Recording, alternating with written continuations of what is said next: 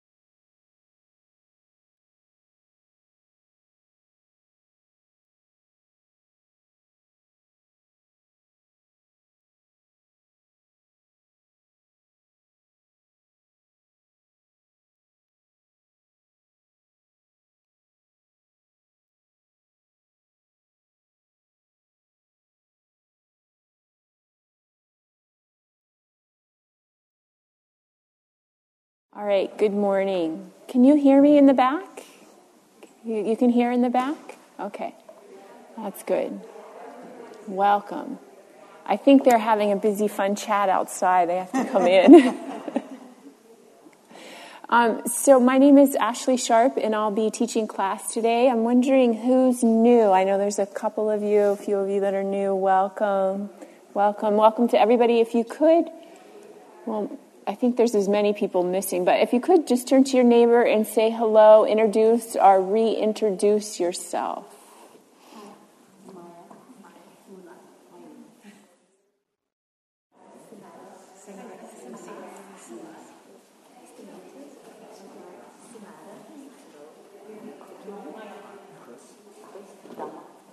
Chris, you've been here before, yeah? Yeah. Yeah. Gay, good morning. Good morning.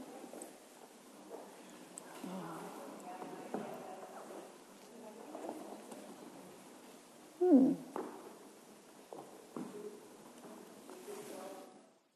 I wonder if I should tell them we're starting. well,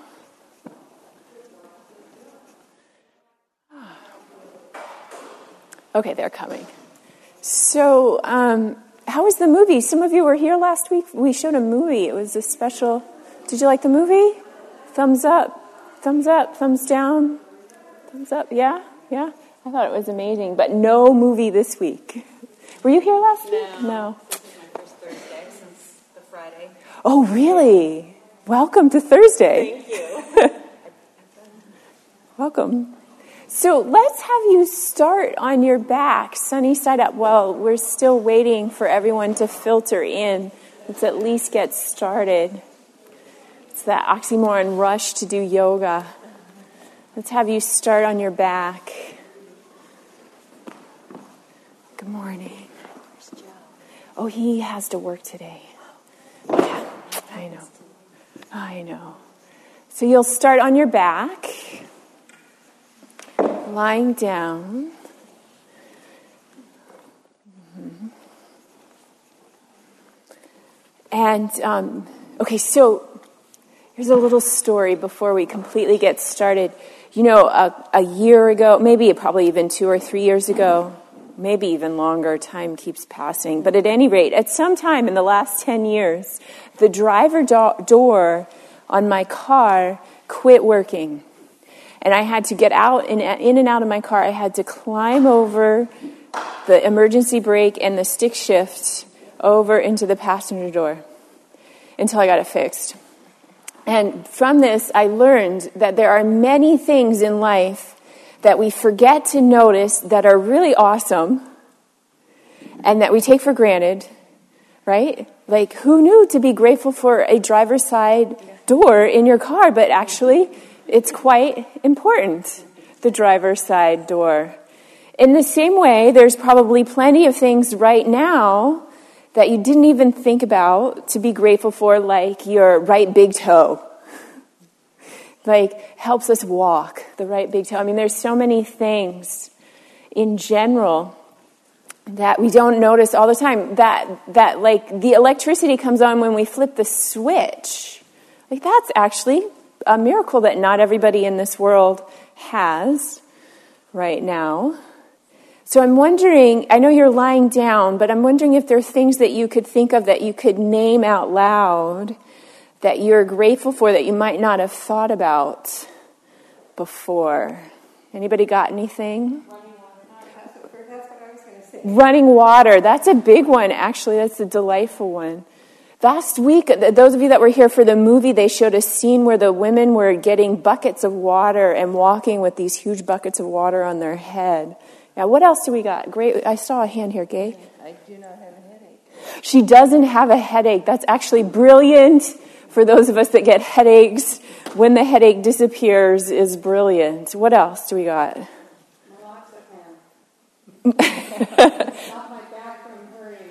Medication. Medication that actually helps us. Welcome. Come on in. Come on in. Solar energy. So the sun and solar energy, that's good. Indoor plumbing. Indoor plumbing. Do I hear chocolate? Anybody grateful for chocolate? All right. So, part of the theme today is the abundance of uh, the life that we have, the abundance that's here. Um, let's bend the knees and place the feet on the floor. And take two slow, deep breathing breaths while you're here. Know that you're breathing in while you're breathing in, and know that you're breathing out while you're breathing out. So this morning, the, the plan for this morning is to do about a, an hour of yoga asana movement. And the asana will be focused on presence, cultivating mindfulness and presence. And then we'll do a half hour meditation, and then I have a talk for us. That's the general gist of the plan of what's happening today for those of you that are new. So let's have the knees bent, feet flat on the floor. If you haven't done that already, knees bent, feet on the floor.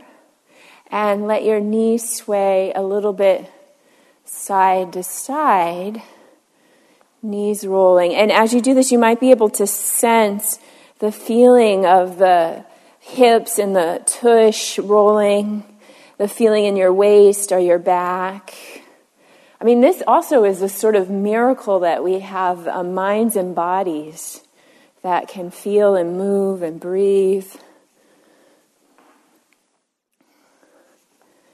All right, and then come to a neutral position with your knees back up towards the ceiling. And again, you'll take a full breath in and out. So may this practice period this morning as we move through yoga shapes and into meditation and then into Dharma and discussion, may this full practice period today support you in your highest good. And may this practice period support you so that when you leave, you have more capacity to meet the challenges of your life and more capacity to offer wisdom and compassion to the world. Let's bring the hands to touch, show a prayer shape, even as you're on your back, palms touching, and we'll chant the sound Om. Om is a sound um, from the Hindu tradition. Some say it even predates the Hindu tradition. It's an ancient sound, a sacred sound, said to be the first sound. So let the sound touch you as you chant it. And so you can feel the vibration of the sound. Let's inhale. Oh.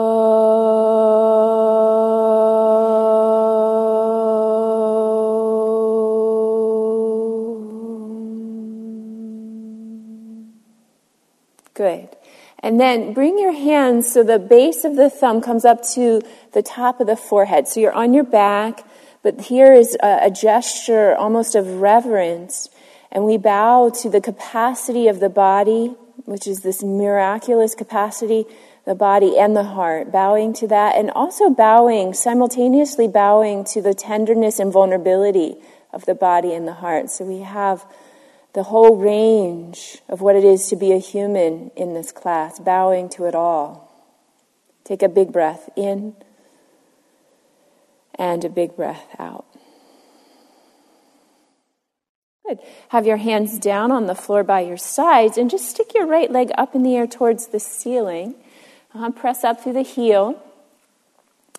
Uh, spread your toes and sense what you got here this feeling of stretch. You might be able to sense the back as it rests down on the mat.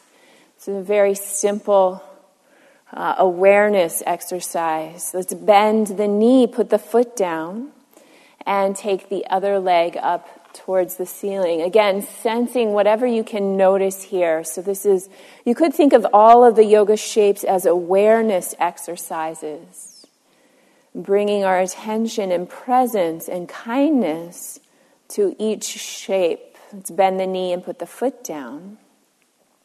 Pull both knees into the chest. So, you'll squeeze them in. And you'll take a full breath here. Take both hands around the right knee. Extend your left leg forward and off the floor. So the extended leg is hovering right above the floor and the bent knee is hugging into the chest. Take a breath and relax your uh, head and neck as much as you can. Head and neck stay resting down on the ground. Let's switch legs. Pull the extended leg in and now you have the right leg out, hovering up off the floor, the left knee in. The back is resting on the ground, the neck is relaxed as possible. Good. Bend both knees, both feet on the floor. Arms will come up on the floor above your head. So it ends up the hands are on the floor up above your head. The hands would be palms up up there. Uh-huh. Palms up towards the ceiling. Yeah. And then just lift your tushy up off the ground. Uh-huh. Knees stay bent, feet are on the floor. Uh-huh. Yeah, and then tushy's up. Good. And take a full breath here. Good. Bring your tushy back down. Pull both knees into the chest. Wrap your arms around the right knee. Extend your left leg forward and off the floor. And then, optional, is lifting your head up towards that right knee. So you could keep your head down, especially if your neck is tender today, or you could lift the head up.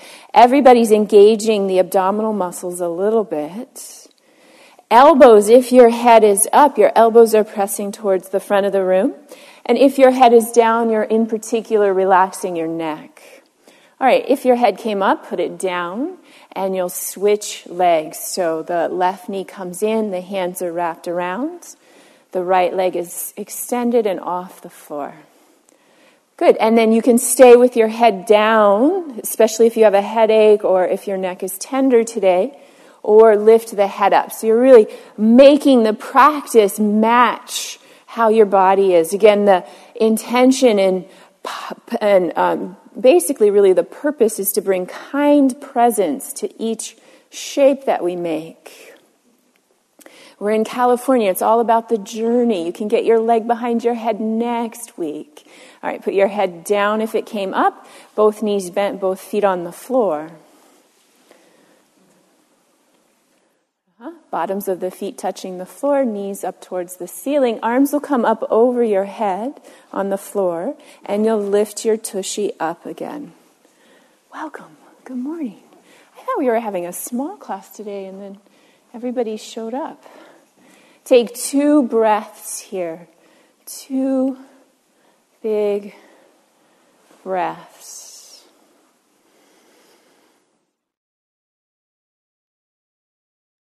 Okay.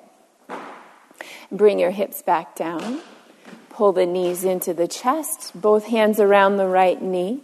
Extend your left leg forward and off the floor. Keep your head down, and you'll inhale, switch legs. Exhale, press the hands and the knees towards each other, and you'll inhale, switch legs. That'll be your pattern. You'll keep working at your own pace. Let's keep the head down for this one just so the neck doesn't get overworked. And you're always switching legs on the inhale, uh, getting your core working just a little bit, getting your center working.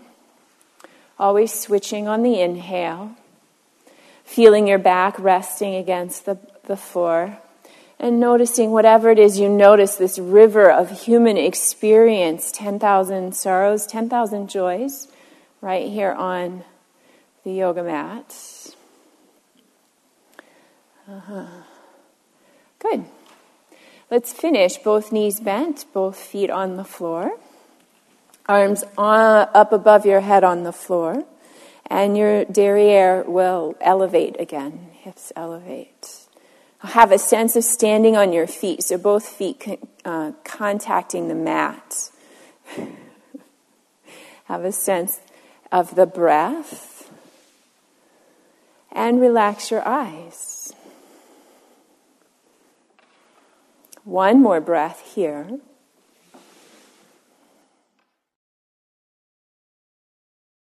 and then your hips will come down. You'll roll to your side and come up to your hands and knees and put the big square cushion under your knees. So once you're on the hands and knees, you've got the cushion. If you don't have a square cushion, you could fold your mat extra or you could go get a cushion. There's also blankets if you would prefer to have a blanket, but something under your knees just for the long term health of your knee. And you'll be on the hands and knees.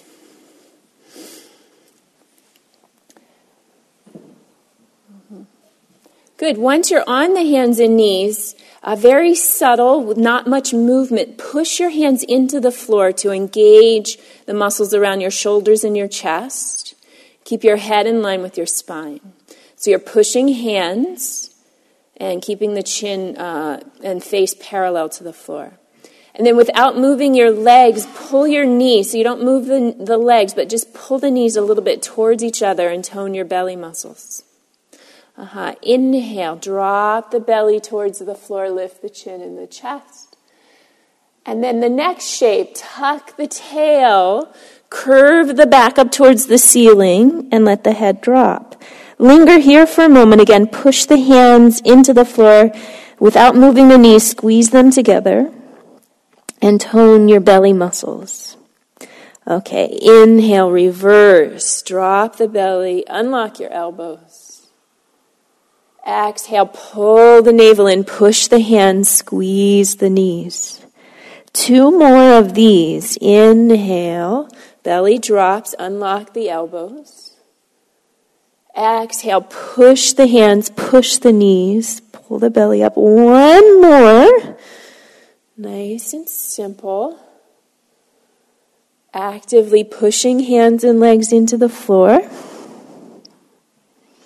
And then your spine will come to neutral and you'll step both hands way forward and your forehead will come down to the floor. Hands will be shoulder width. Hips are high. Hands are uh, forward and down. You're making like a child's slide shape or a ski slope shape from your hips up high to your hands down low. Let's draw the hips a little bit to the right. Uh, lean into the left hand, the left shoulder. Take a full breath.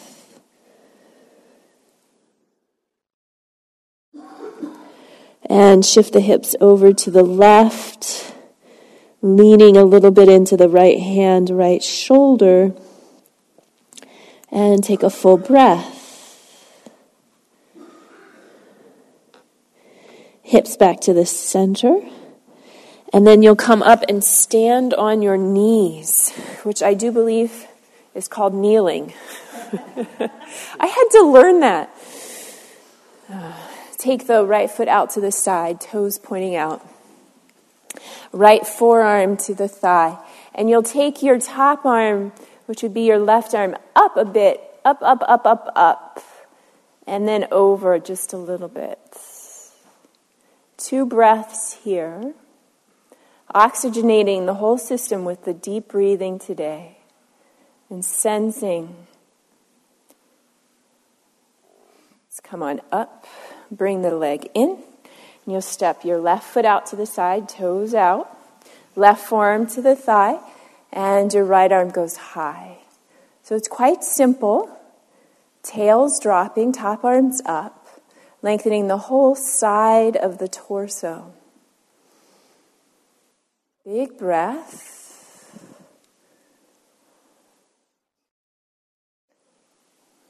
Okay, let's come on up. And you'll shift all the way up to standing. You can stand in front of the cushion. And then once you get up to standing, have your feet nice and wide, and you'll do some hip circles, just like so. And as you do this, you might be able to feel inside the hip socket the movements of the hips. You might notice how the shoulders are making a circle too, and the head. And let's go in the other direction so that the movement practice becomes like a moving meditation a practice where you're doing what you're doing while you're doing it, sensing it, and feeling it from the inside. Uh-huh. Just a couple more circles here.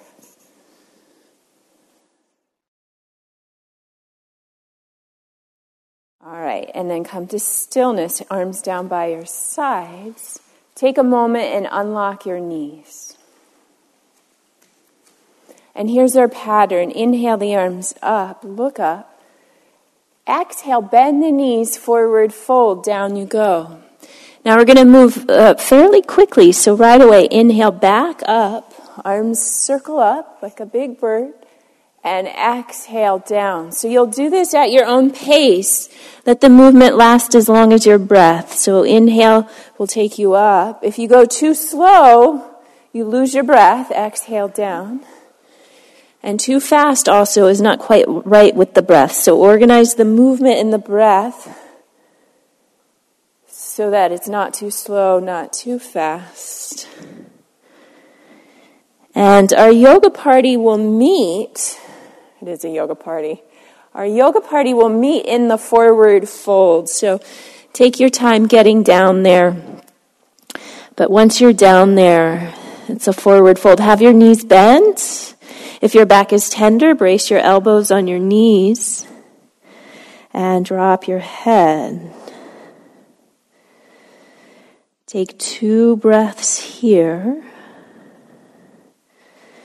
Really, this body is quite a miracle that we can sense and feel from the inside. Sensation. And that we can move and breathe and somehow shift oxygen from the air into our blood and carbon dioxide from the blood out into the air. It's quite a miracle. Let's bring the hands to the hips and come on up to standing. Arms by your side and take a pause again where I give no instruction. It's just a pause. Hmm. Melt your shoulders for a moment. Relax your hands. Okay, bring your feet quite close together, if not touching. If your feet touch, do have them touch. Not everybody's feet touch. Arms are down by your sides. You'll exhale, bend the knees, sweep the arms forward. And inhale, stand up, and arms come down by your side. So that's your pattern. Your exhale takes your butt back as your arms sweep forward. And your inhale straightens your legs as your arms go down. And you'll do a few more of these. A moving meditation. Notice how the weight might like to go more on one leg than the other, and see if you can keep the weight even on both legs, both down and up. And then our yoga party is going to meet with the knees bent and the arms forward. Uh-huh. Bring your hands to namaste and roll your shoulders back. Uh-huh. Weight in your heels. If you feel that there's uh, injury or pain in the knee, do this with straight legs. Everybody tone your belly muscles. Weight in the heels. And then sense the sensation from the inside. It's this river of experience, always changing, flowing through. One more breath. And come on up, arms down by your sides. Whew. Let's turn and face the windows, face the right side of the room. And um, We'll do this balancing thing. The worst is going to happen is you fall over a little bit, and I, it's not too bad. It was the worst. We'll start with the right leg and the left arm forward. Mm-hmm. And then the next shape is the right leg goes behind you, the standing knee bends, and the right hand comes forward. Sort of like speed skater. Okay, and we're going to shift back and forth. So you come up, the standing leg will straighten, right leg comes forward, left arm. Uh-huh. And then the leg comes down, crosses the midline, standing leg bends, right arm comes forward. And then you'll keep going at your own pace. This is to help focus the mind, doing what you're doing while you're doing it. And also, you might find that it's going to eventually be strengthening for the standing ankle, hip. Everybody will feel it in a different place. Nobody said yoga had to be graceful. So hang tight as you keep going. A couple more. See if you can lock your gaze in nice and steady. Lock your gaze in nice and steady. Now, in a moment when we stop, you might have the urge to shake out that standing leg. Let's not do that. All right, so we'll stop and just pause and watch the sensation. Does it get stronger?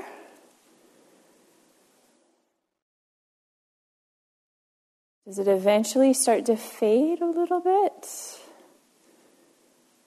Hmm. Okay, and then shake it off if you need to, a yet. All right, and we'll try the other side. Left leg comes forward and the right arm. Uh, and to get to the other shape, the leg goes back, your standing knee bends, the back foot crosses the midline, and, and your left arm's forward. And you'll come up.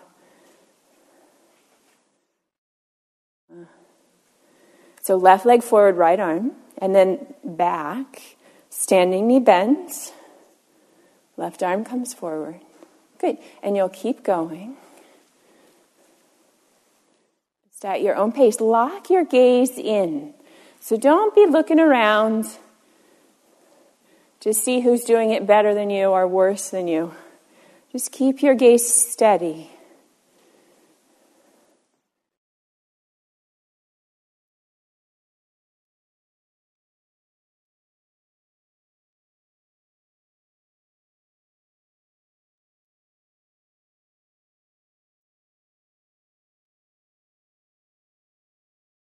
Just a little bit longer.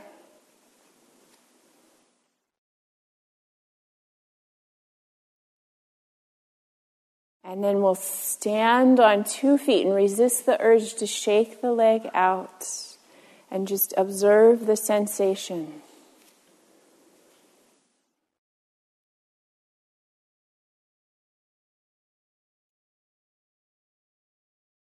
All right, inhale both arms up.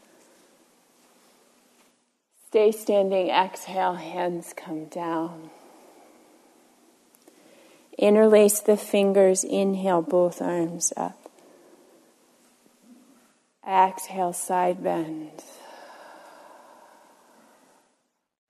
Inhale up. Exhale, side bend. Inhale up. Exhale, both arms down. So let's try that again.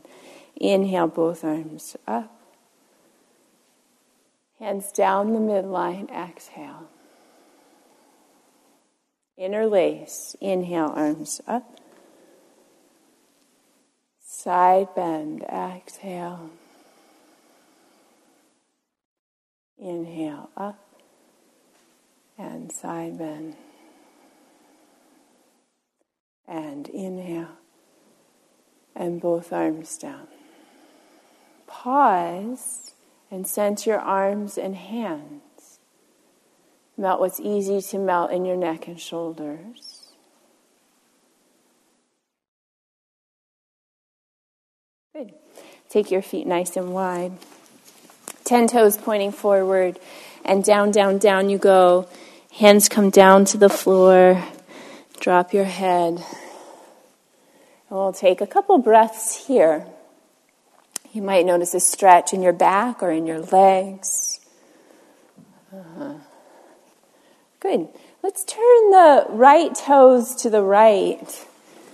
Um, walk the hands over towards that right foot and bend the right knee. And keep your head facing this side of the room so we're not turning to face the back of the room. This right knee will be bent a bit. Okay, come back to the center, hands to the center. Right toes turn forward. Left toes turn out two inches, bend the left knee, walk the hands over to the left. Left knee's bent. Lift your belly to support your back. And hands back to the center, turn your left toes forward. Hands to the hips, come on up to standing. And bring your feet closer and pause. And soften your jaw.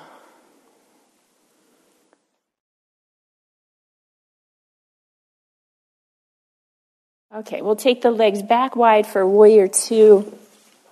So legs go wide, left toes turn to the back of the room.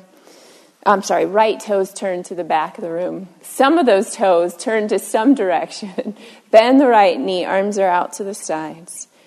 And we'll do our Tai Chi's in the park. So inhale, straighten the leg arms up. And exhale, bend the knee, turn the gaze to the right. Inhale up, look up. Exhale, bend the knee, look right. Please do two more. Two more.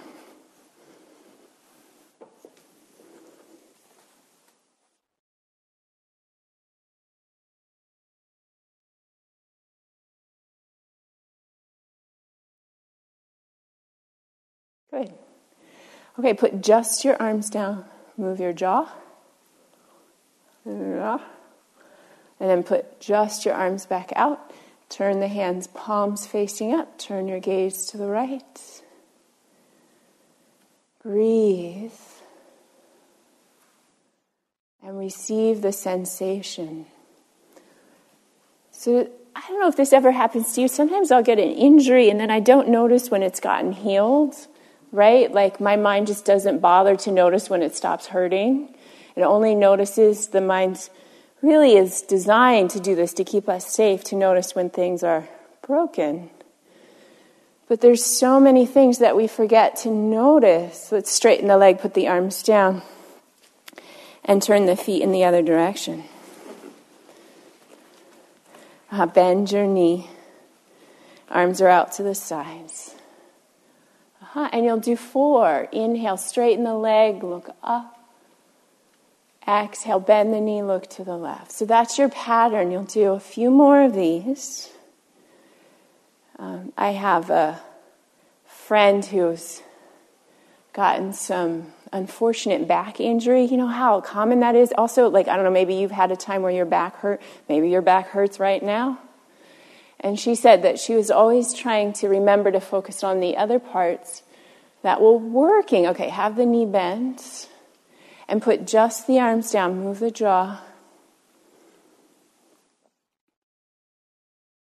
And then bring the arms back out to the sides and turn the hands palms facing up.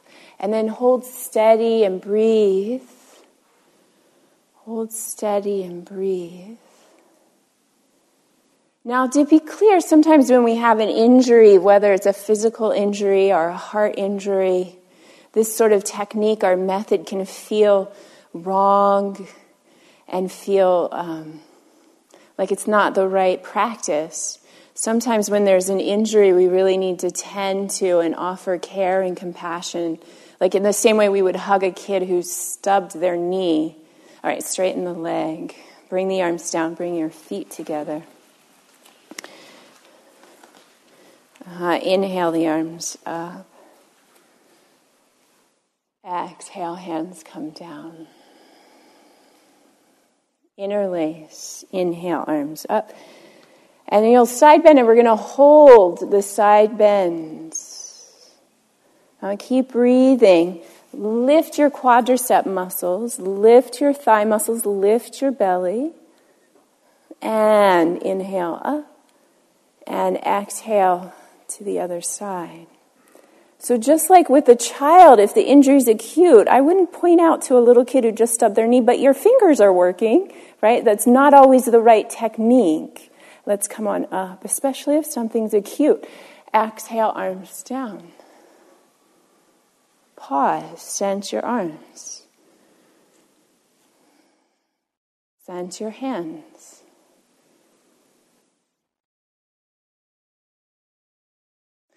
Good. Let's take the feet back wide.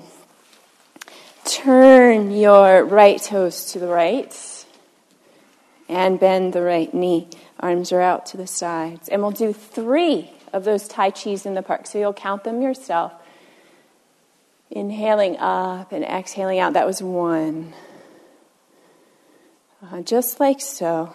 Make it beautiful with your attention. The sense of the body and space, the sense of your breath. Once you've done the third one, put just your arms down, move your jaw. Mm-hmm.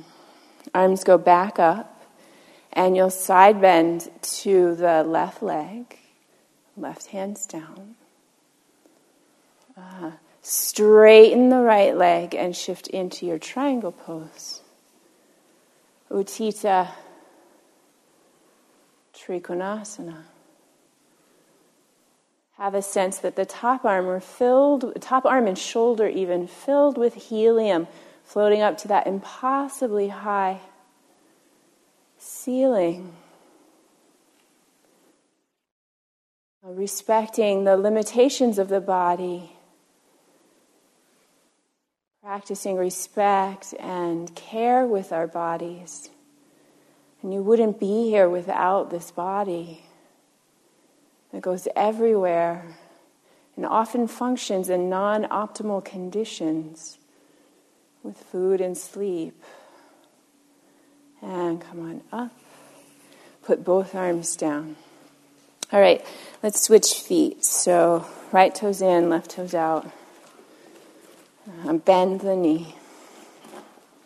Arms are out to the sides. I think we're still on three Tai Chi's in the park. Here you go. Inhale. Yeah. We move and breathe together. It's so much easier to do yoga and meditation in a group than at home. My house that has a refrigerator that always calls me. All right, once you've done three, I'll put just your arms down, move your jaw. Relax your shoulders. All right, arms go back, and we side bend. Right hand comes down, left arm goes up. Really straighten your right leg, right leg strong. Uh-huh. And then straighten your front leg, the left leg. And we'll tip over into a triangle pose. Top arm lifting up, floating up. See if you can sense the entirety of the whole body and the shape. Someone told me a few weeks ago that that took her a few years to figure out what that meant. So just see if that instruction even makes sense to you to sense the entirety of the body in this shape. And come on up. And at long last, bring your feet together. Are close. Ah. Inhale, arms up. Exhale, hands down. Pull the navel in as you exhale. Interlace. Inhale, arms up. Exhale, side bend. Inhale, up. Exhale, side bend. Inhale up. Exhale, both arms down. Unlock your knees.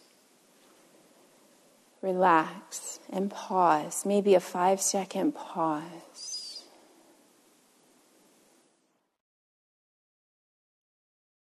Okay, open the feet last time. Turn the right toes to the right. Bend the right knee, arms out to the sides. Let's do two Tai Chi's in the park. Inhaling and exhaling.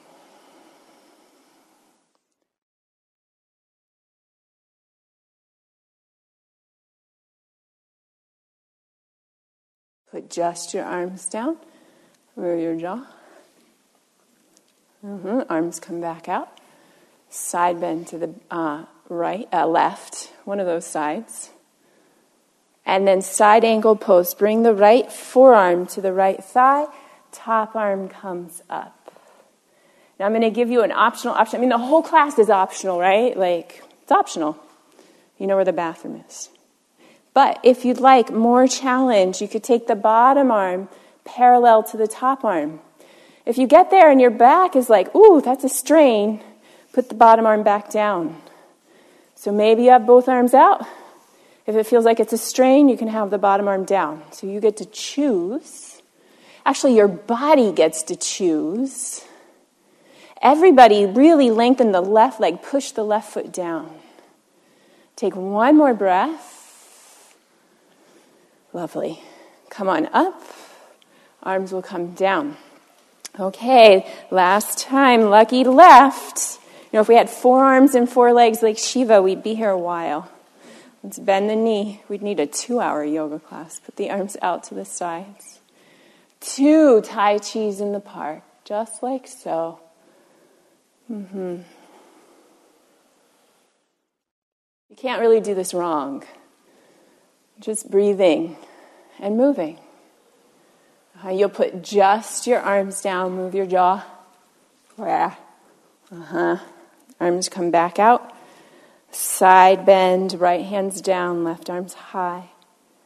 And then side angle pose. Forearm, left forearm to the thigh, top arms up. Uh, so this is a strengthening pose. It might be stretching you too, but it's strengthening because your head is tipped over, and if you're smart, your head is heavy. Right? It's heavy. Okay, optional is the bottom arm coming out. But if you get there and your body's like, oh, that's that's a bit of a strain, you can put the hand down. So you practice working within your body's capacity which I think is an unusual instruction if you've had any training in sports or dance or gymnastics. Yeah, one more breath wherever you are. Reach that right leg. Uh-huh, come on up. And then let's face the front of the room. Bring your feet together. Ooh la la. All right. Downward facing dog. We didn't do that at all yet today. Did you miss it? Maybe not. So, downward dog. The hands are shoulder width at the top of the mat, the feet are hip width at the back of the mat, and your butt's up high in between.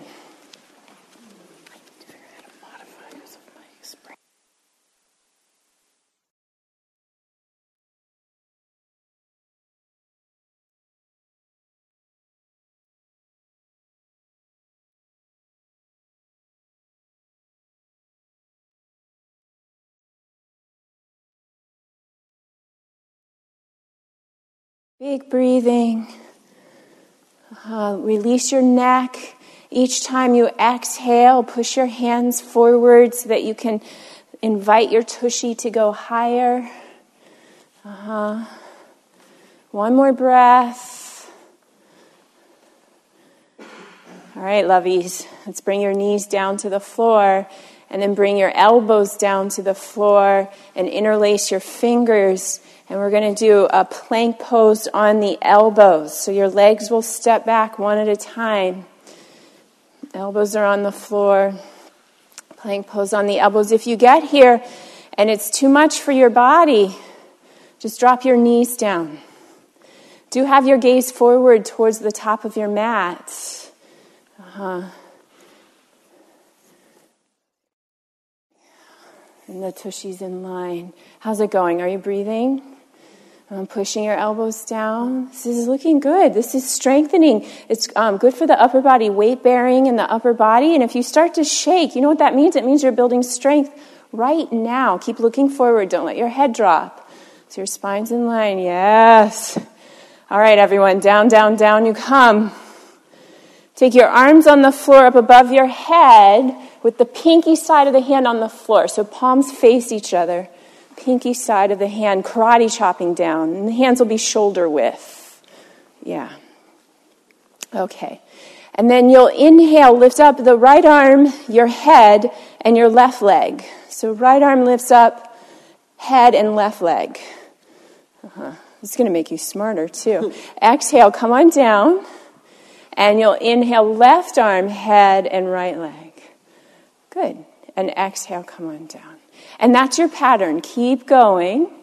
And when I say up, that's not quite as precise as I mean. I mean more long. So you can think of that arm and the leg both lengthening away from each other rather than up. Good. Okay, now let's lift up both arms, your head, and both legs. And you'll stay in the up position. You find that this is straining on your back, right away move the hands back under your shoulders. And if that's still straining on your back, put your legs down so that you're not straining your back. Good. Two more breaths wherever you are. Mm-hmm. Good. Come on down. Uh-huh. Pause. Wave of relaxation. Wave of relaxation. Let's do one more thing on our belly here. Bring your hands around behind you and hold hands with yourself above your hips behind you. Uh-huh. And then uh, strengthen your legs, lengthen your legs back, uh-huh. and lift up the shoulders and then the head. Uh, if possible, keeping the feet on the floor, but the legs are still strong. The knuckles are reaching towards the back of the room. Shoulders are up, heads up, shoulder blades back. So this is strengthening all the muscles in the back body. Good. Two more breaths here. Mm-hmm. All right, lovies, come on down. And then you're going to flip over like a piece of tofu. Just flip over. Keep your head towards the front of the room. Just flip over.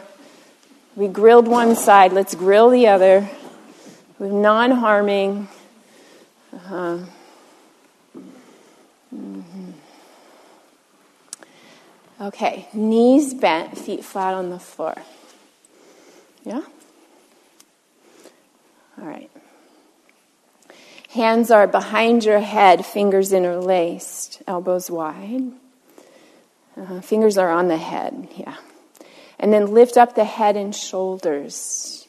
As best you can, keeping the back of the shoulders off the floor, let your head rest back in your hands. Uh-huh. Let your nose turn a little bit more towards the ceiling. Uh-huh. And then just all these instructions actually are little, just a little bit of push into your feet, into the floor. Good. Let's come down with the head. Lift your knees and feet off the floor so your knees come up from your hips, shins parallel to the floor. Uh-huh. Shins parallel to the floor, toes spread. And then you'll lift the head and shoulders up again. Uh-huh. Let your head rest back into your hands, elbows are wide. This is an abominable, right? You, you caught that, right? It's an abominable, abdominal exercise. Uh-huh. Navel's pulling towards the floor, towards the spine. Let your head as best you can rest in your hands. So it's up, but it is somewhat resting in your hands. Good. Head down, feet down. A wave of relaxation. Uh-huh. Now, keep your head on the floor this time, but put your legs in the shape they were just in. So knees up, shins parallel to the floor. And this time, keep your head down. Put your hands on your quadriceps. That's the front of the thigh. Yeah, hands on quadricep. And you're going to push your hands and your thighs towards each other. Uh-huh. So if you do this a lot, you might start feeling even your back strengthening a little bit. If you get a strain in your back, you've gone too far. But you're pushing your hands and your thighs towards each other. Your abdominals are engaged. Hands and thighs are pushing. Take one more breath. Uh-huh. Keep your legs the same. Move your hands back behind your head. And exhale, head and shoulders up. Inhale, head and shoulders down. Please do two more of those. If you're feeling wild, you could do four more of those. And when you finish, which is now or in a moment longer, you'll put your feet down and take a wave of relaxation. Uh-huh. Okay, so feet down, everybody, and pause. Enjoy the floor under you. Thich Nhat Hanh, do you all know him? He's a, a Vietnamese man and a uh, Zen teacher, Buddhist teacher, and he talks about mindfulness as the ability to refresh ourselves with the present moment. I like this idea, or this practice really, it's more than an idea, the practice of refreshing ourselves with the present moment. So coming off of autopilot and it doesn't mean the present moment is necessarily always refreshing per se, in the sense of like sometimes there could be something that's difficult, but we're there for it. And in that sense, it's refreshing. You know that you're here, you know that you're on your back. Uh-huh. Let's do one more abominable. Do you have one more in you? Okay, so knees and legs go back in the shape they were just in. Uh-huh. And then this time, open your knees and feet away from each other. So knees and feet separate. Yes. Hands behind the head, lift up the head and shoulders. Keep the head and shoulders up. And this time you'll just squeak, curl your tailbone up and down. So tailbone, it might not go very far. Tailbone curls up and down. And you'll do just a few of those. Uh-huh.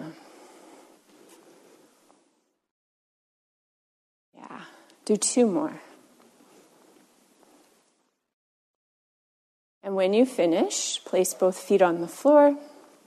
Take your right ankle over the left knee, and you'll hug the left thigh in. Good. Good. If possible, have your head back down on the floor and notice the stretch. Notice the breath. Mm-hmm. Is it possible to refresh yourself with this moment?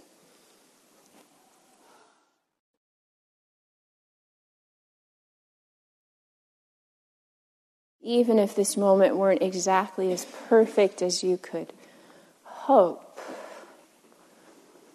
Mm-hmm. Let's place both feet on the floor and you'll take a full breath. And then you have the other side, so left ankle on the right, and you'll hug the right knee in.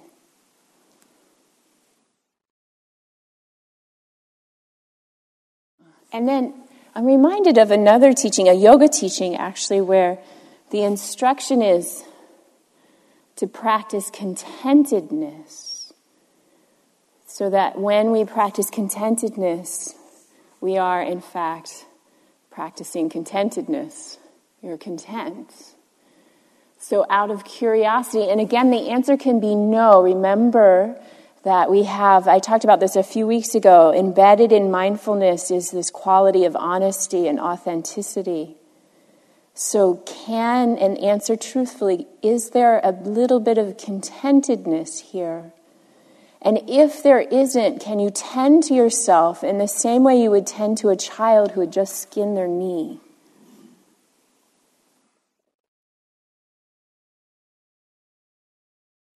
Okay, place both feet on the floor. And I thought we could do some neck stretching today before our relaxation. So you will, in fact, need to roll to your side and come up. You'll have to turn around and face the front of the room. Come up to a seated position. Now you can sit on your heels. So you could sit kneeling. You could sit on your heels. Or you could sit cross legged. Or you could even sit with one or two legs sticking out in front of you. I just want the lower body to be as comfortable as possible so we can work with the neck. All right.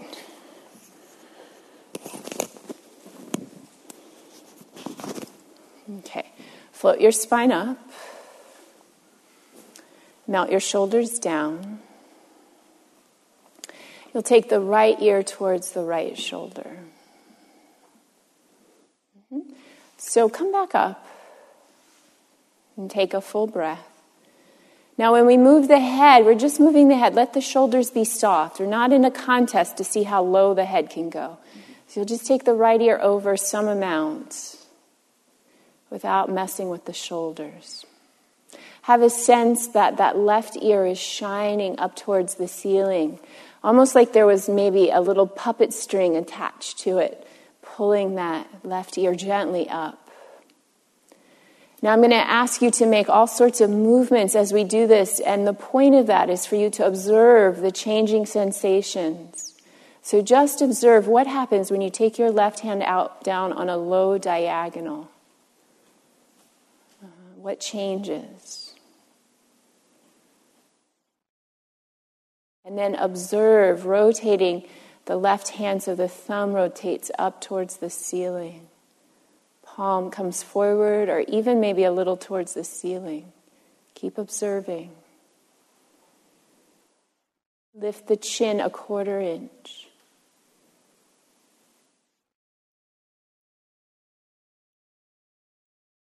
Put the chin back where it was, and then drop it a quarter inch.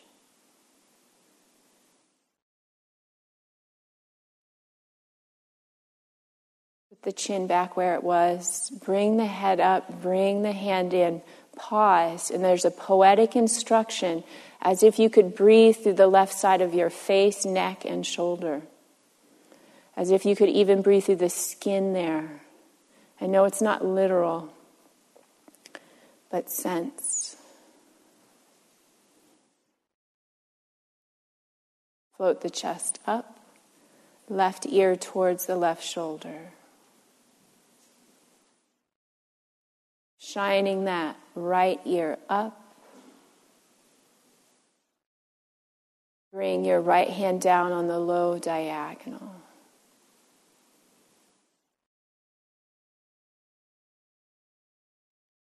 Rotate the arm so that the thumb rolls up, palm rolls forward or even up a little bit. Observe the changes. Lift the chin a quarter inch. Put the chin back where it was. Drop it quarter inch.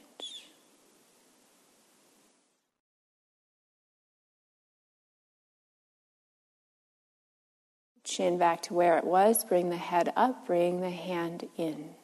Pause and sense as if you could breathe through the right side of your face, neck, and shoulder.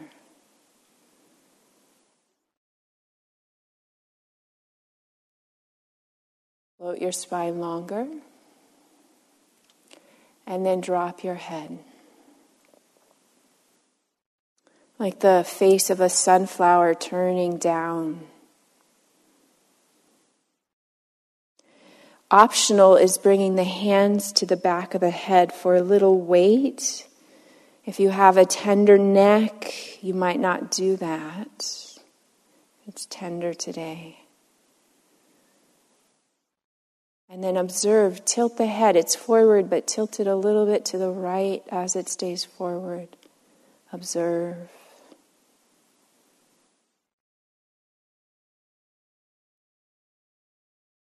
Bring the head back to the center and tilt it a little bit over to the left. So it's still forward but tilting.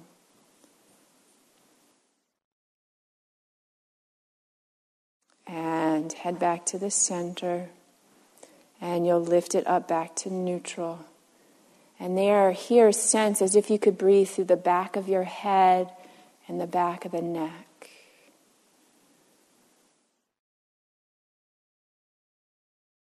Now, the next one, um, if you have a shirt, you might stick your fingers under. But I'm going to ask you the skin right at the midline, at the sternum. You're going to pull it down. Use both hands and pull the skin down. And then lift the chin forward and up. So you're pulling the skin at the midline, right down, and the chin's poking forward and up. And you might feel a stretch even of the skin here. Uh, and then tilt the head a bit to the right. You might feel the pull up under the jaw or the ear. Uh-huh. Bring the head back to where it was. And then tilt it over a bit to the left, pulling the skin down. Uh-huh head back to the center and then back to neutral. Release the hands and pause and sense the face, the mouth, the neck, and the chest.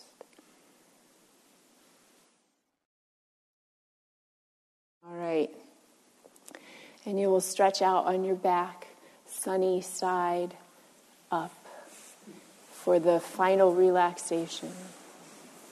That sounds ominous, the final relaxation for today's class. So, some of you aren't comfortable lying flat, so you could put the cushion under your knees, you could put a pillow under your head, you could put your sweater on, your socks on. You know, take time to set yourself up as comfortably as possible. And here we just rest on our backs for a bit.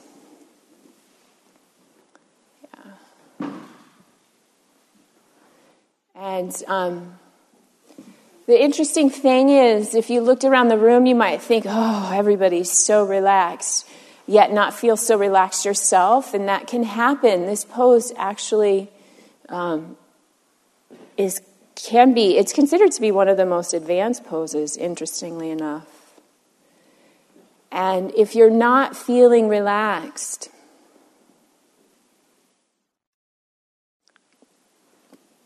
You'll make no effort. And if you're not feeling relaxed, you'll find a part of your body that feels okay. And just rest your mind there. Just whenever you think of it.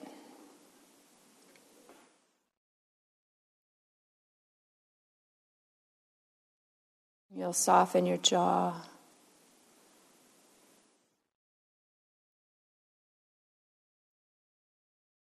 Relax your eyes.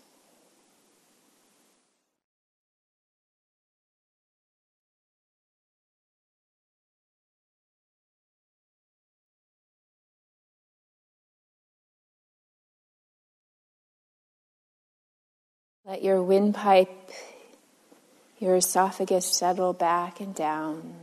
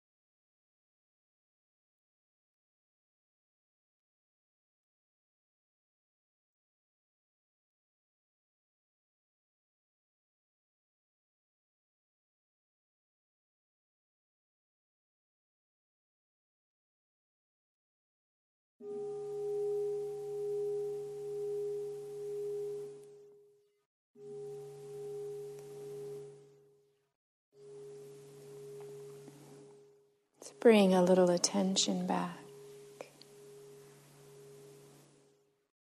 And before you get up, just notice if there's something you're grateful for. Don't judge it, whatever shows up, this is the one thing. And see, if possible, to breathe in and out that sense of gratitude. And if nothing comes to mind, it might not be the right practice for you. If nothing comes to mind, the, the instruction is to turn towards yourself and tend to that which needs to be held.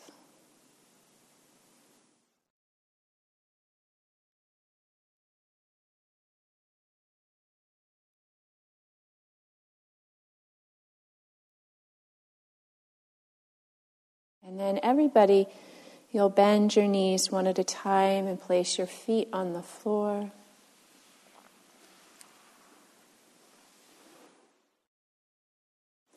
You'll roll to your right side.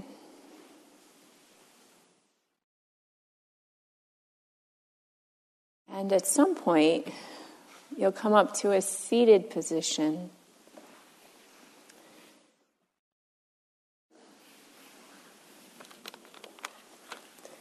So here we shift into meditation. If you want to sit on a chair, you can just leave your stuff, just get up and go get a chair. If there's not enough chairs in this row, you can grab a chair.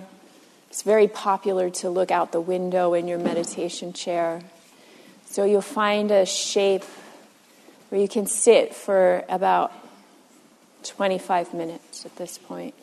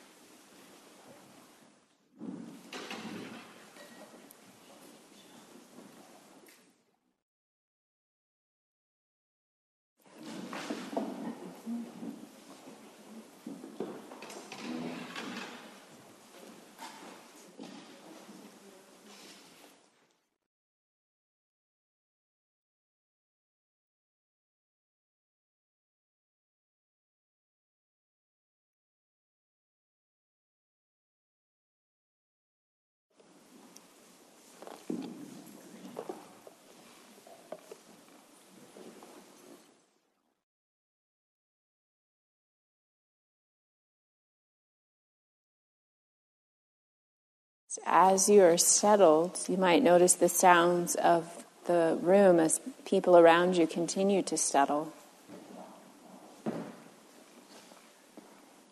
You should definitely sit up on a cushion if you're on the floor.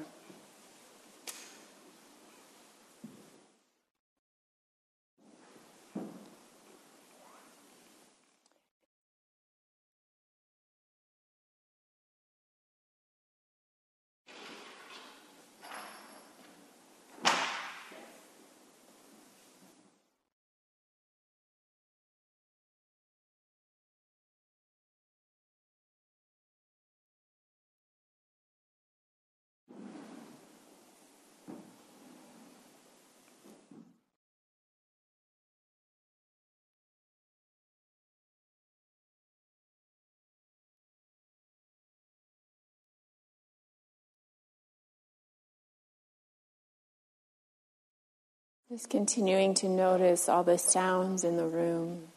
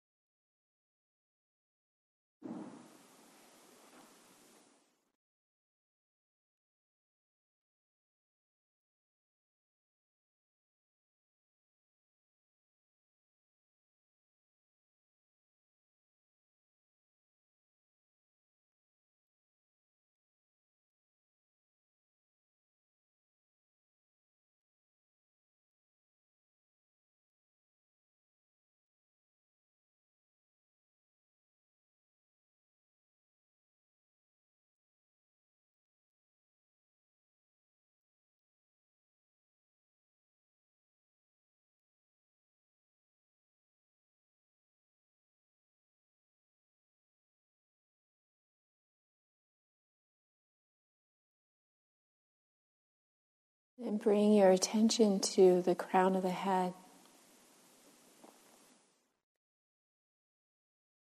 Noticing any sensation there at the scalp.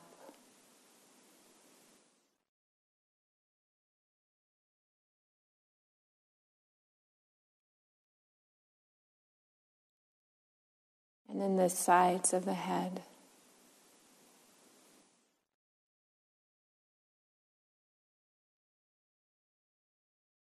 Even the outer architecture of the ears.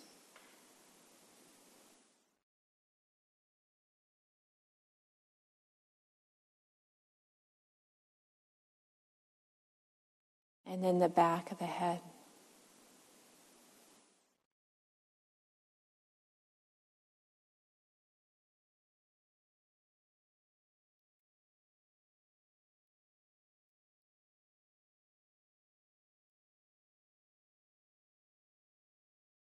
And back to the sides, to your temples.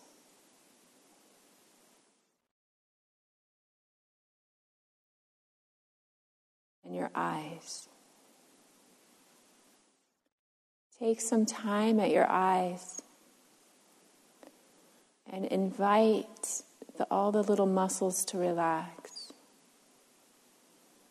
The outer corners of the eyes soften.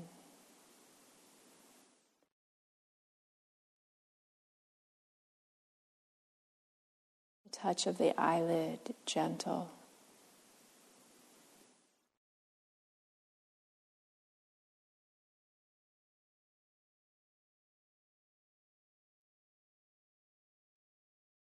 your cheeks, right cheek, left cheek.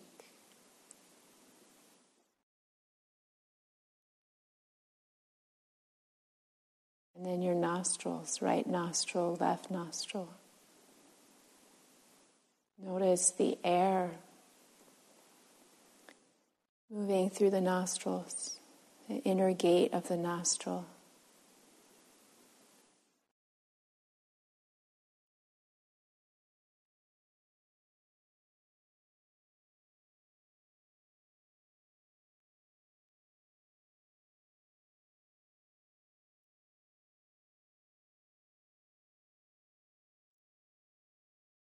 Follow the sensation of the air inside the nostril to the back of the throat.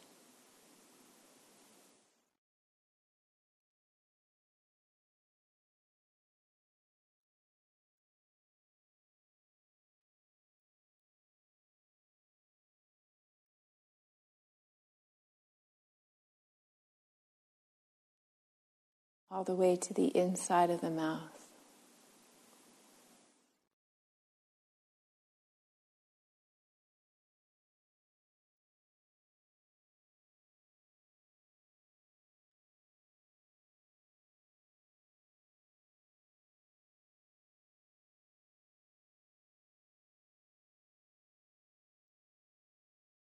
Or the attention down into the throat.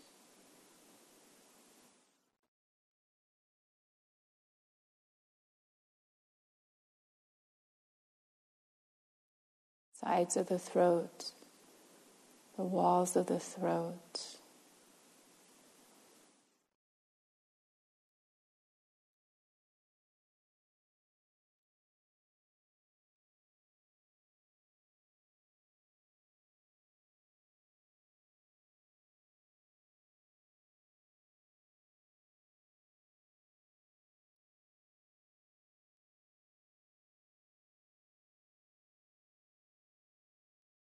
Your shoulders. See if you can sense, and it might be very subtle, the movements of the breath up underneath the shoulders.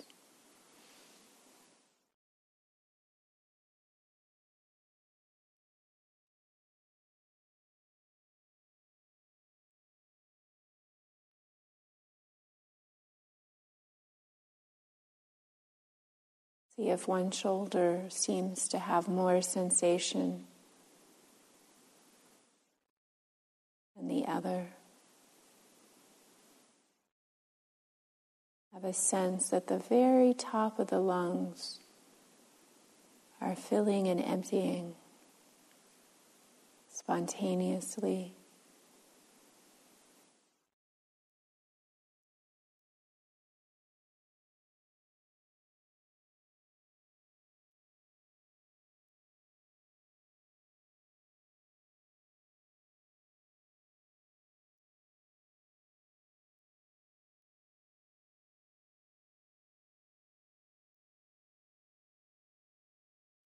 Invite the breath to adjust itself to be more comfortable, at ease.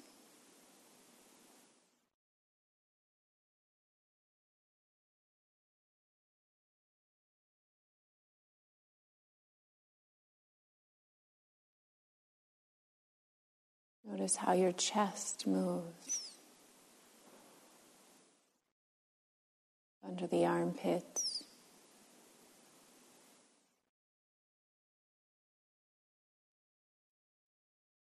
See if you can sense any movement at the back of the shoulder blades. There might not be, it's very subtle. Just see.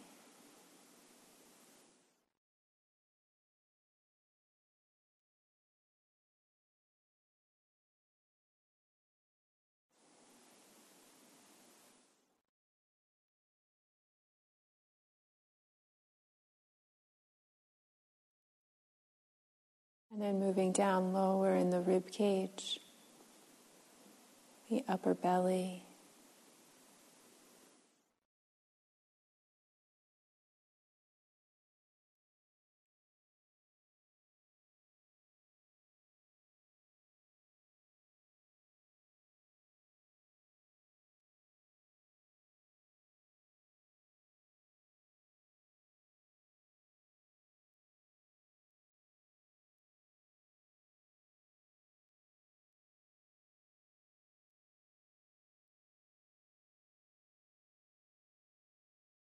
And let your attention shift all the way down into your hands.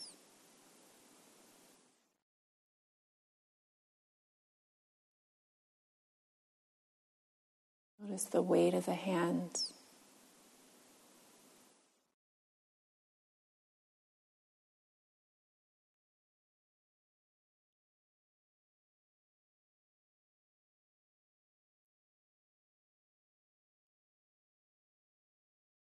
Can notice the weight and heaviness and steadiness of the hands in contrast to the breath.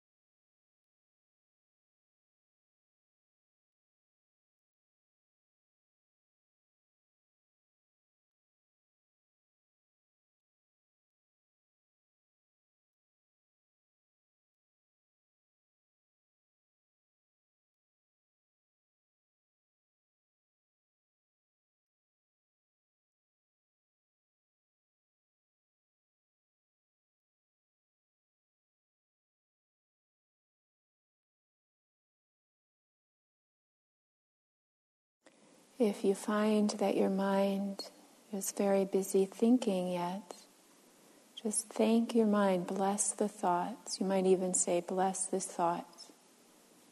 It's your mind's way of taking care of you. Thank the thought, thank the mind, and come back to the feeling of the hands and the breath.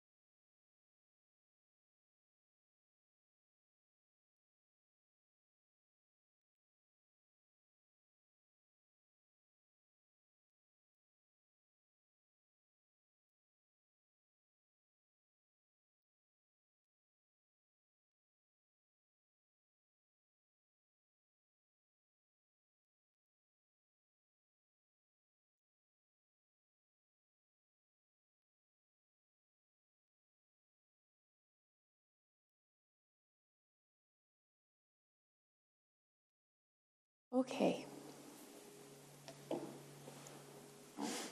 Here's what's going to happen next. You're going to roll up your mats, and we're going to make two semicircles up here by the stage. The first will be people who want to sit on the floor on the cushions, and this one behind will be people, people who want to sit in the chairs. So we'll rearrange the room, come forward.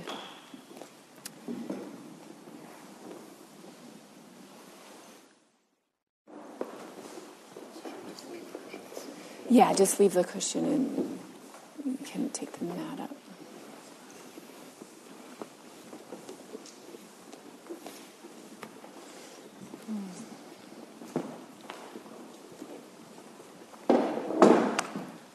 That's good.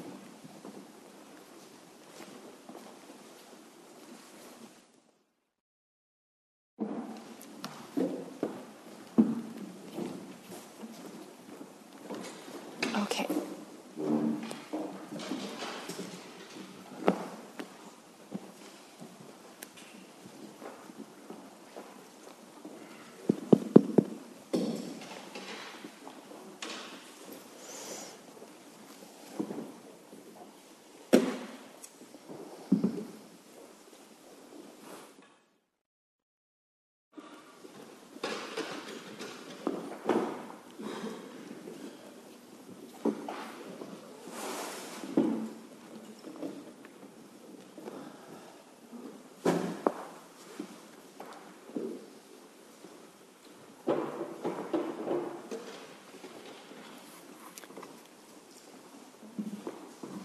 So come over here if you're on the floor. We'll have just a row.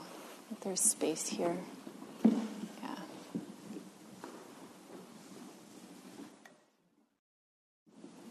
Yeah.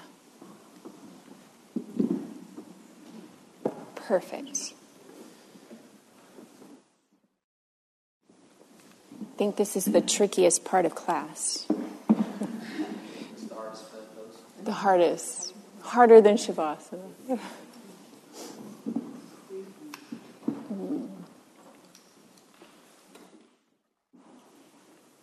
Good. All right. So at this point in the class, we share names in hopes that someday we will get everybody's name who comes, those of us that come regularly. And then today I'd ask, um, I'd like to hear uh, the thing that you're grateful for, or a thing. Maybe there's like tons of things today that you're grateful for. Um, if there's something, like I'm looking out at this beautiful view behind you all, like that's pretty nice. It doesn't have to be like something profound, right? And, and then also just to note that, like I was saying before, this might not be the right medicine for you today. Like if something's happened, um, maybe it's not the right medicine. So I don't mean it as a way to oppress you, like, oh, you must feel grateful if you're not feeling grateful. Does that make sense? Like sometimes it's not the right medicine. But I am curious your name and something you're grateful for. Will you start? Ooh.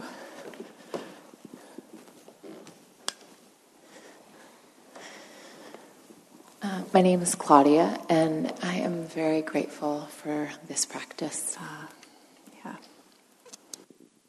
My name is Gay, and I also am very thankful for this class.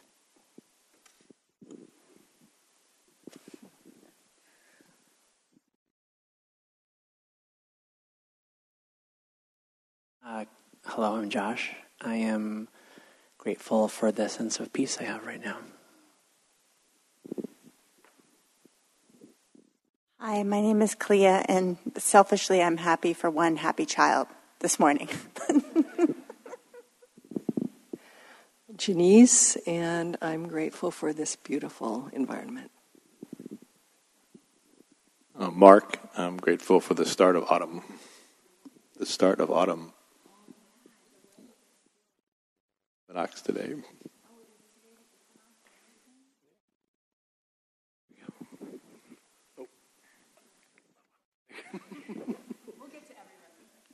Uh, my name is Sinara, and I'm grateful every time when I understand something that happened in the past but is making sense for me now.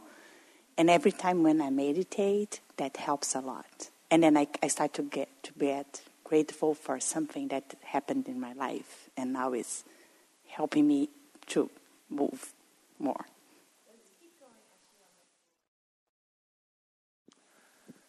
Hi, I'm Kearsley, and I'm grateful for opportunities like the opportunity to be able to come, like to have that ability to come here. Hi, my name is Molly, and uh, I'm feeling grateful for having time right now. Uh, hi, I'm Todd, and I'm grateful for today's sunshine. I'm Adam, and I'm grateful for my two daughters today. I'm Thelma, and I'm feeling selfish and grateful that my body functioned today. I'm Maya, and uh, I'm grateful for having good friends. I'm Mark. I'm grateful for the clear skies today. I'm Carol. I'm grateful for Ashley. And I'm Bana, and I was grateful to wake up this morning. I'm Caroline, and I'm grateful that my back stopped hurting and I can be here. My name is Ula, and I'm grateful that I got into a retreat. My name is Kelly, and I'm grateful that my body could stretch and bend today. My name is Chris, and I'm grateful for living in Marin. Uh, my name is Nancy, and I'm grateful for feeling relaxed. My name's Janet, and I'm grateful for having my father get to live with me and be his primary caregiver. I'm Priyanka. I'm grateful to be here today.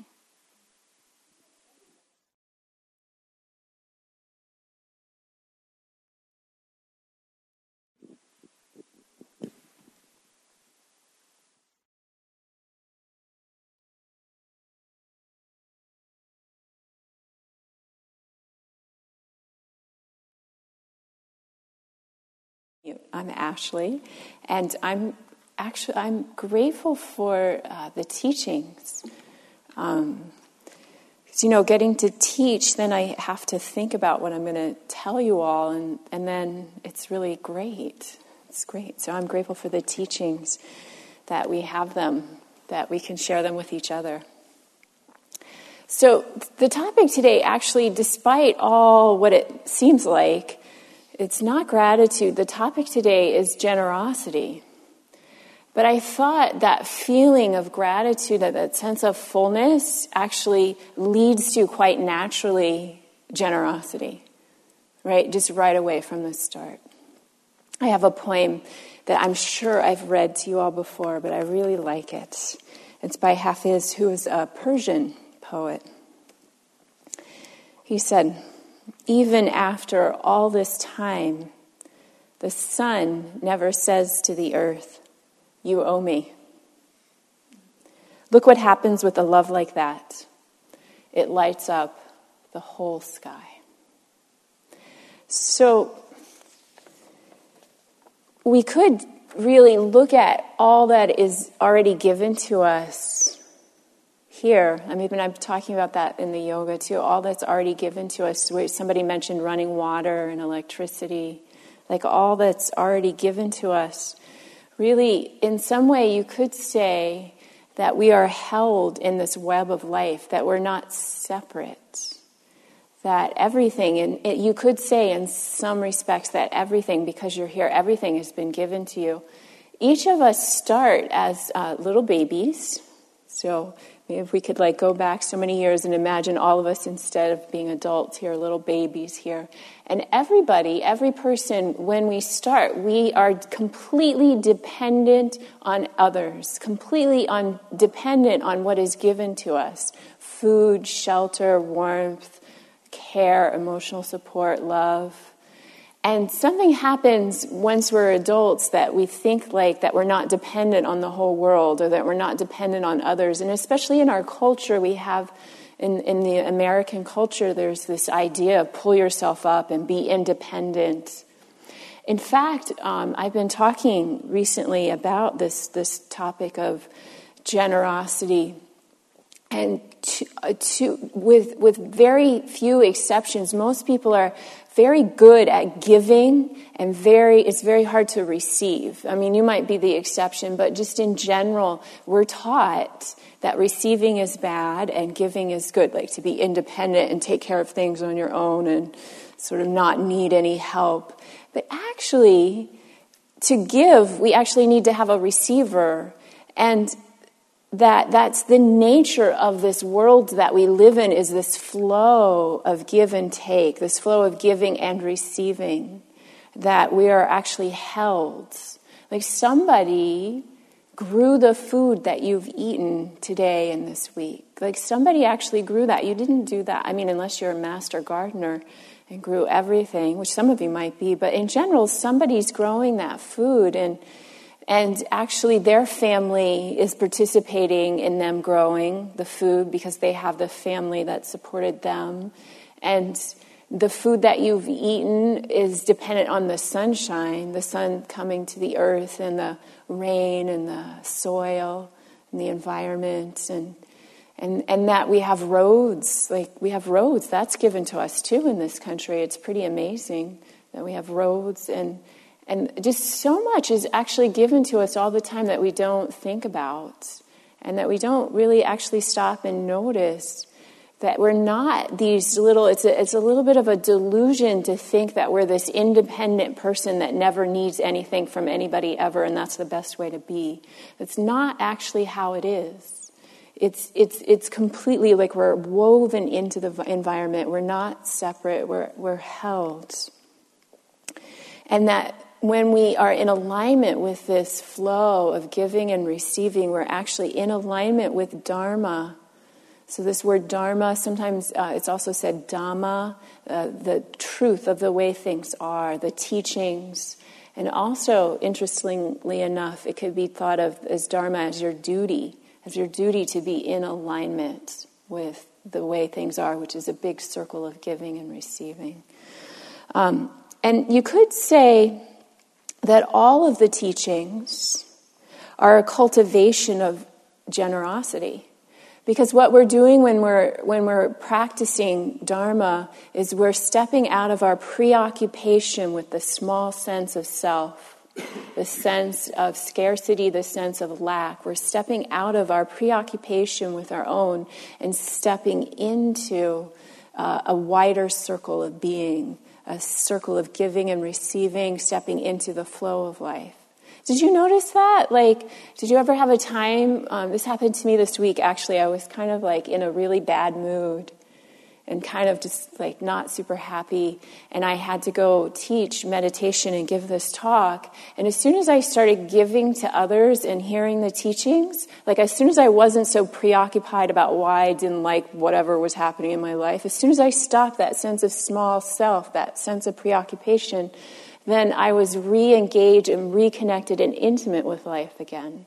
Like that sense of coming into alignment with Dharma. So you could say that all of the teachings are a step away from the preoccupation with your own small self and into a wider sense of being.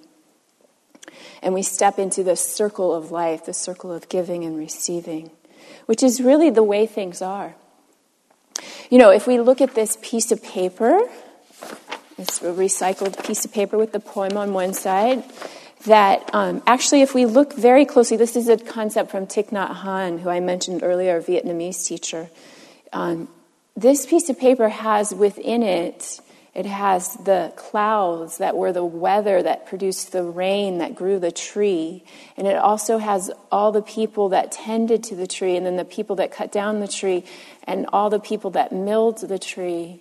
And then it also has the soil that grew the tree and the sunshine. So you could say in this piece of paper there is the whole world if we looked deeply and closely.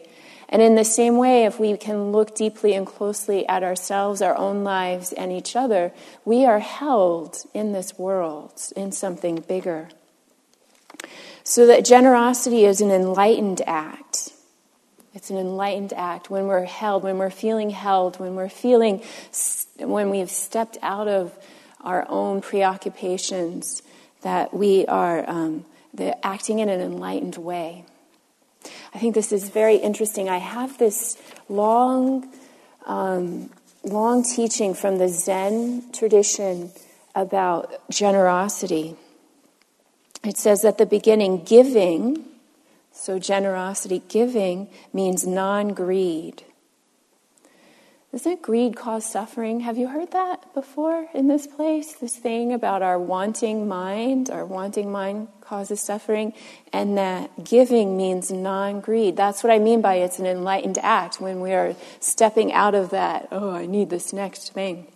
I listened to a podcast probably last week, and there was an interview. This woman was interviewing a family they were Americans and they had raised their child in an African country. I cannot remember which country, but at any rate, they'd raised their child until he was five in an African country and they came to the United States and put him in kindergarten. And he did not understand share. It was the hardest thing for him because share in the United States is I get what's mine and I parse out what I get to give to others. And he had a very different idea of share being it's just a collective. And I thought that was really interesting in how we're trained in this country. Those of you that grew up here, it's all about like what's me and mine. And then we're taught about giving being just like what you can parse out and you get what you want, you get it back too, right? With the little kid, share your toy and you get right? Like that's an interesting way to look at sharing. That's a cultural way to look at sharing. Anyway, so back to the Zen, the Zen thing. Um, every gift has its value and is worth giving. So, of course, we can give money, and there's a lot of stuff going on in the world right now that we need to give money for the people that are in the flood zones and the storm zones. And... But everything can be a gift. It could be a gift of um, just saying hello to someone in a kind way, or actually making eye contact with your cashier at the grocery store, right? There's so many ways to give. It's not necessarily just money, just things. Uh, I have a little friend, she's 18 months old, and she was learning. Um, she's a little older now, but around when she was 18, she was learning this, and she was giving me like a leaf. Like we'd be outside, and she'd give me a leaf and then I'd give it back to her. And then sometimes she, I'd get, she'd give me a leaf and she wouldn't want it back. Like she was learning about this generosity from a very young age, this learning.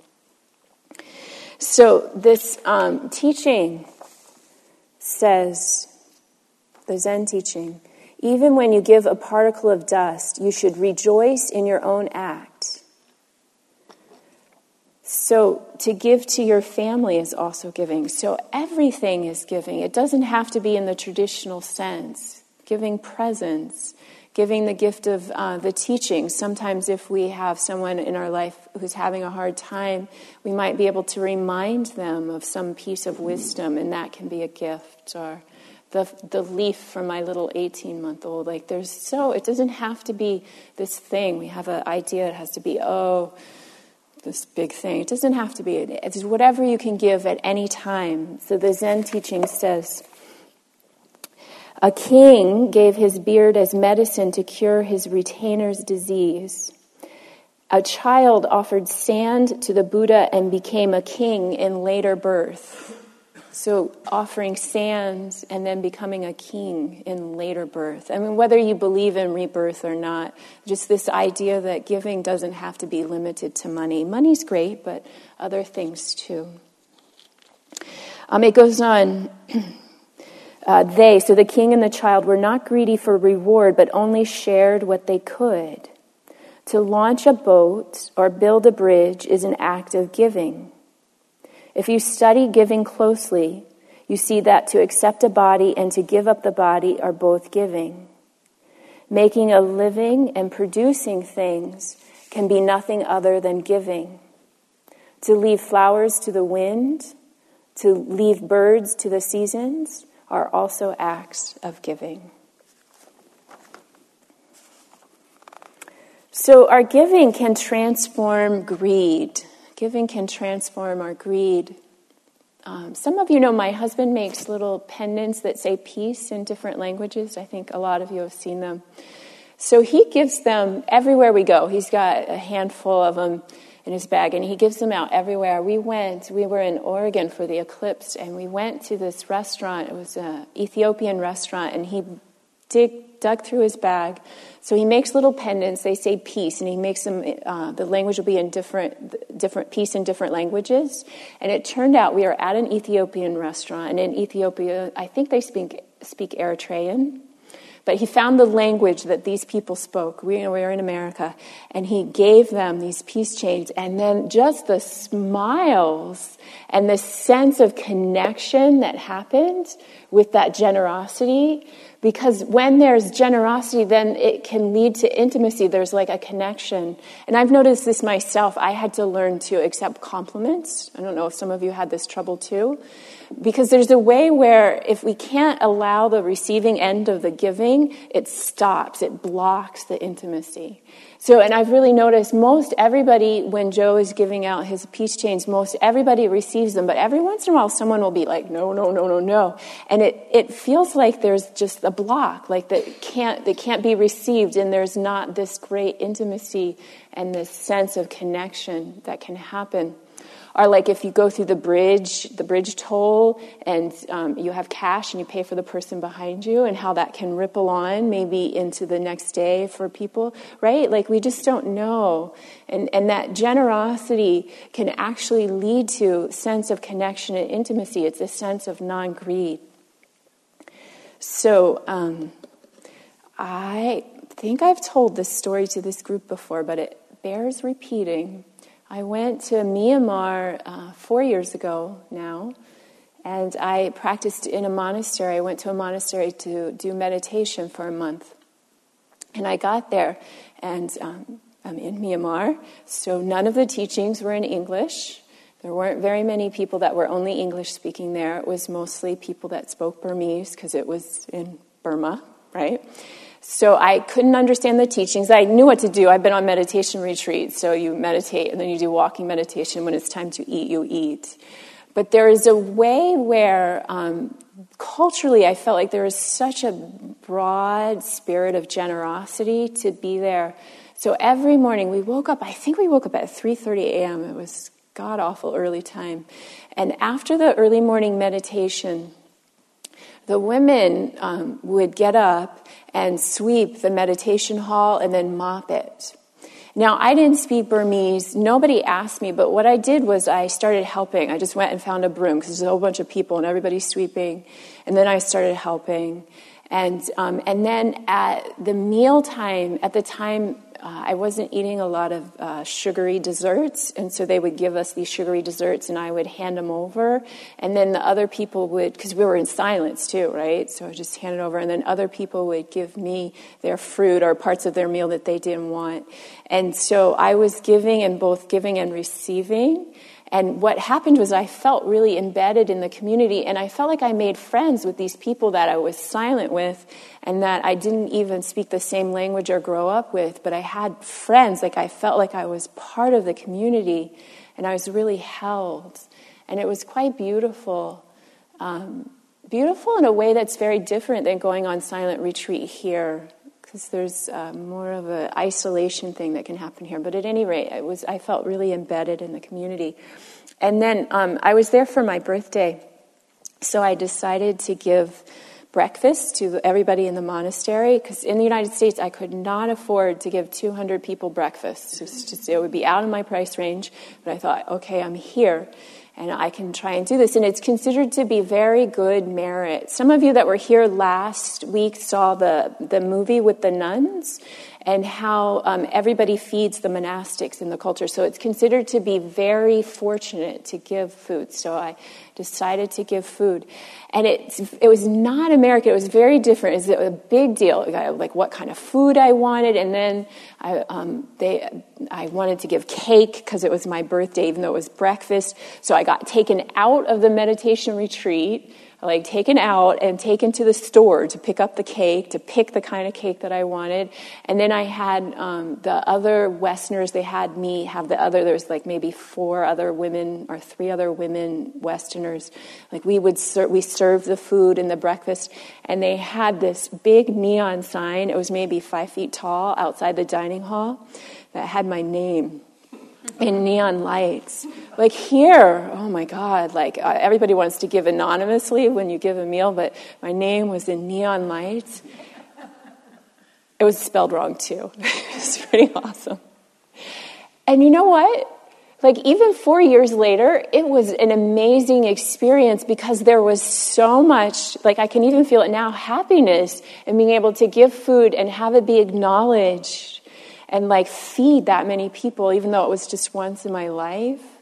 And, um, and actually, the Buddha, it's interesting enough, the Buddha says that when we're generous, to actually think about it beforehand, rejoice in the goodness when you do it, and reflect on it later and let yourself receive the good feeling of having been generous.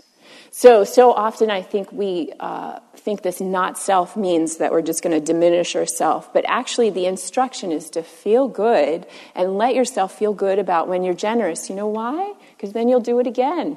Because it feels good to be generous, yes? I'm not talking about the kind of generous that's, because um, sometimes generosity can actually be a manipulation. I'm talking about generosity, like when you're, when you're actually generous to let yourself feel good about it and receive it. And so that, um, can I give you homework? I'm going to give you homework. Your homework is to notice, just for the next week, or maybe just today, when you're giving and receiving, because this happens all the time. You open the door for somebody to let them out.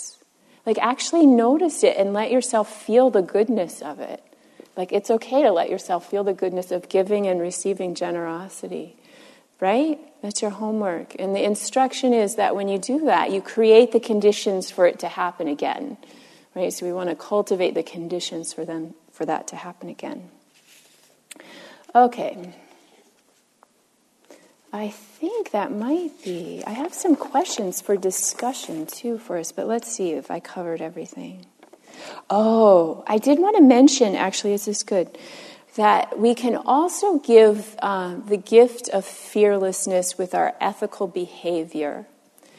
Ethical behavior is not necessarily very uh, sexy, is not the right word that I mean, but not very intriguing concepts. Like we want to hear maybe about not self, or we want to hear about loving kindness and compassion. But actually, ethical behavior is quite a gift that you can give to the people around you. So, for example, here in this room, I think we all feel safe enough to know that nobody's going to come up and hit somebody else. That's actually a gift because that doesn't happen in every context, right? The gift of safety, of non harming. That if you are ethical in your behavior of non harming, that that's a gift for people around you.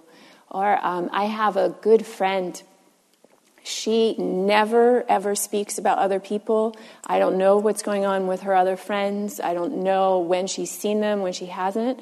And there's a way where I feel like anything I say to her is completely safe.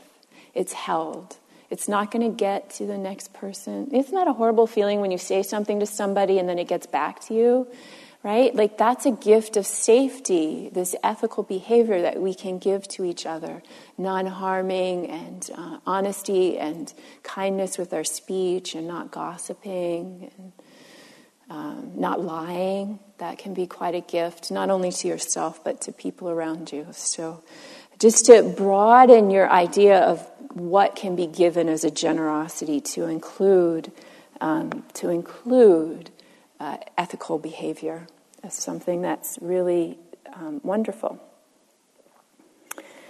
Okay. So I have a question for the group. What are conditions that support your generosity?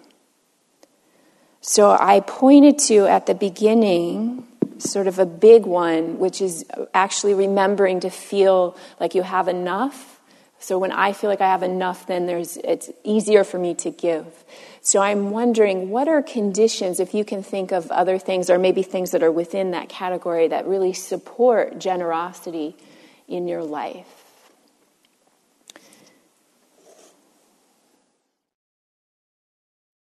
Yeah. Will you get the. Thank you, dear.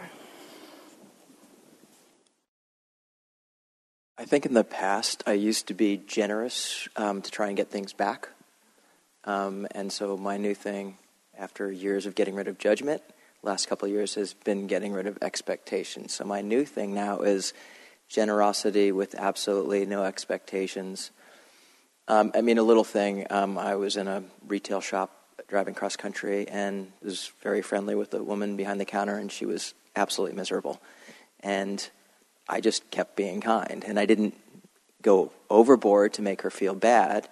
And I think my happiness actually was bringing her down a little bit because she was just not in a good place. And I was just going to stay happy and and thank her and that was enough and moving on. And so with everything though, giving whatever you're going to give, not having any expectations to get anything back is really beautiful sometimes. So that's what I'm doing. That's a practice, right? Like I like how you're talking about is something that you're cultivating right now too. Yeah. Yeah. And the interesting thing also is to not um, like to not uh, like we do give sometimes with expectations and the, and the instruction is to actually still rejoice in that giving too like like we can be honest about and see how our expectations are causing suffering but also to let ourselves off the hook a little bit. Does that make sense? Like okay like it's like this and and we're practicing. We're all in this together and we're practicing it's not called a perfect these things. They're called practices. And so um, to uh, avoid the trap of being too harsh on ourselves when there are expectations.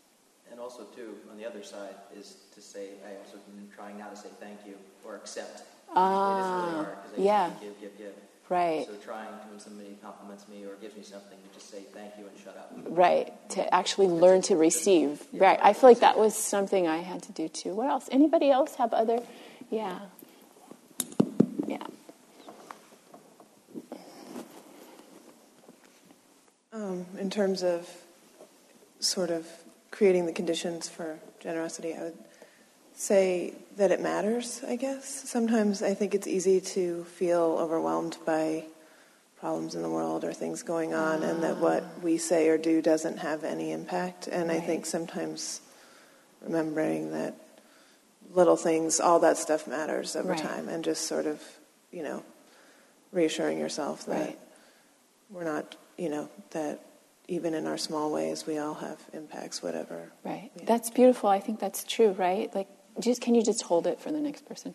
That that we what we do does matter. And um, it, it does count. I think that's part of the teachings in general that how we are in the world does matter. It's this paradox because it seems like there's so many people, but what we do does matter. We can make a difference, each of us, in our own way, and that it is important. So thank you. That's good. Anybody else? Yeah, right behind you. I, I think sometimes for me the conditions, um, sometimes the painful conditions in our own lives, I think can help with that. Um, kind of like you mentioned earlier, um, you were in you were in a bad, maybe a challenging space, and then you did the teaching, and, and you had a different perspective, and and I think for me, I like I volunteer out at um, Halleck Creek Ranch, which is a therapeutic riding um, school, and um, everyone says, "Oh, that's great, you do that and all that." But really, it's it's it's helpful for me to enter this larger space and um, just just get a greater perspective on my own little small small world. So. I had written this down because I've given this talk before. Um, generous people are healthier. Um, and I think I was looking at some actual research, like Western medicine kind of research, scientific study, but I can't remember, which is why I didn't say it. But I'm bringing it up now because I think there is research that shows that when we're generous, it's actually like we're healthier, we feel better. Yeah. Let's pass it down. And you're saying that brings to mind for me that if I'm sometimes I give, give, give, but if I am not generous to myself Ah, first, right. then uh, it just it just makes it so much easier to be generous towards others. Right, right. Keeping our own cup full so that we can then participate more. Yeah. I think there's something about the giving and receiving both that's important. Yeah. Yeah. Pass it on. No, no, you got to do it. You got to do it. So, so these are enablers of generosity, right? Yeah, yeah. So I think empathy is Ah. an enable of generosity. Right. One example is just knowing, like early in the morning, that my wife is going to have a hard day at work and getting Ah. up early and making the coffee for Ah. her. You know, so she doesn't have to get up quite as early, Right, but right. but making a generous offer. Right. Like the sense of seeing something from another person's point of view. You know, the reason I'm asking for conditions for generosity because um, uh, the Buddhist teaching is very strong on creating the conditions for things to arise rather than forcing ourselves. So that's why I was saying in the yoga and earlier, if the conditions aren't here for you to feel gratitude, then you need to turn around, not bang yourself up or force yourself to be grateful or force yourself to be generous. Then the instruction is to then cultivate the conditions rather than the thing itself so that we back up a little bit so that we have compassion and kindness through this whole process. Yeah, anybody else conditions? I think there's, yeah, you've got something. Yeah, it was just kind of resonating for me thinking about the circle of um, giving and receiving that actually receiving really helps to create the condition. Yeah. Um, when you've gone through a difficult period or a loss, or and other folks have been generous in ways that Right. you know you really took in and Yeah. felt, then it opens your heart to Yeah. feel like you can give in new ways that you hadn't Right. realized. Yeah, that's beautiful. Beautiful. We have time for one more if there's anybody else. Going once? Here, just hand it back to me. Nobody? Okay, so let's just uh, come into a pause. Oh, wait, can I give you another homework? Okay, you can do it or not. But if you remember, the first homework, remember, was to notice giving and receiving for the rest of the day and, and just actually bring your mind to it. Even like little social givings that maybe would be not thought of, but to actually notice them. Okay, so here's, here's a homework. This is from a sheet written by Gil Fronsdal, who's a teacher in this tradition. Um, and, and here's the homework. During this month, or during, you know, during this week, if you want to practice this week, look for an opportunity where you want to do something generous that feels like a challenge or a stretch for you to do it.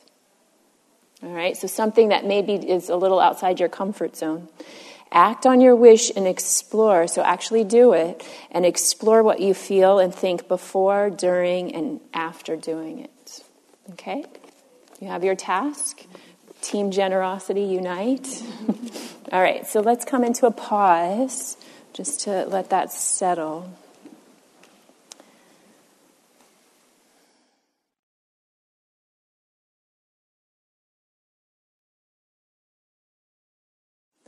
So may you be safe and protected, and may you be as healthy as possible, and may you know great peace. If there are any blessings from this practice, any merit, any goodness arising, let's offer that out into the world. May all beings everywhere know peace and the causes of peace.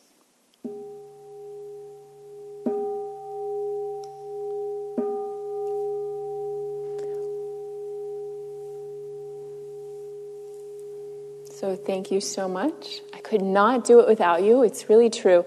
You know, I'm teaching right now a, a, a training and people keep dropping out for various reasons, and it's very clear if there's not a student, there can't be a teacher. So thank you all for coming. Um, and I didn't give the chance for the announcement, so I'll just make the announcement. If you could help put the chairs and cushions away if you have that capacity, and if you hadn't paid at the beginning, you can pay on your way out. And thank you so much. And I hope to see you next week.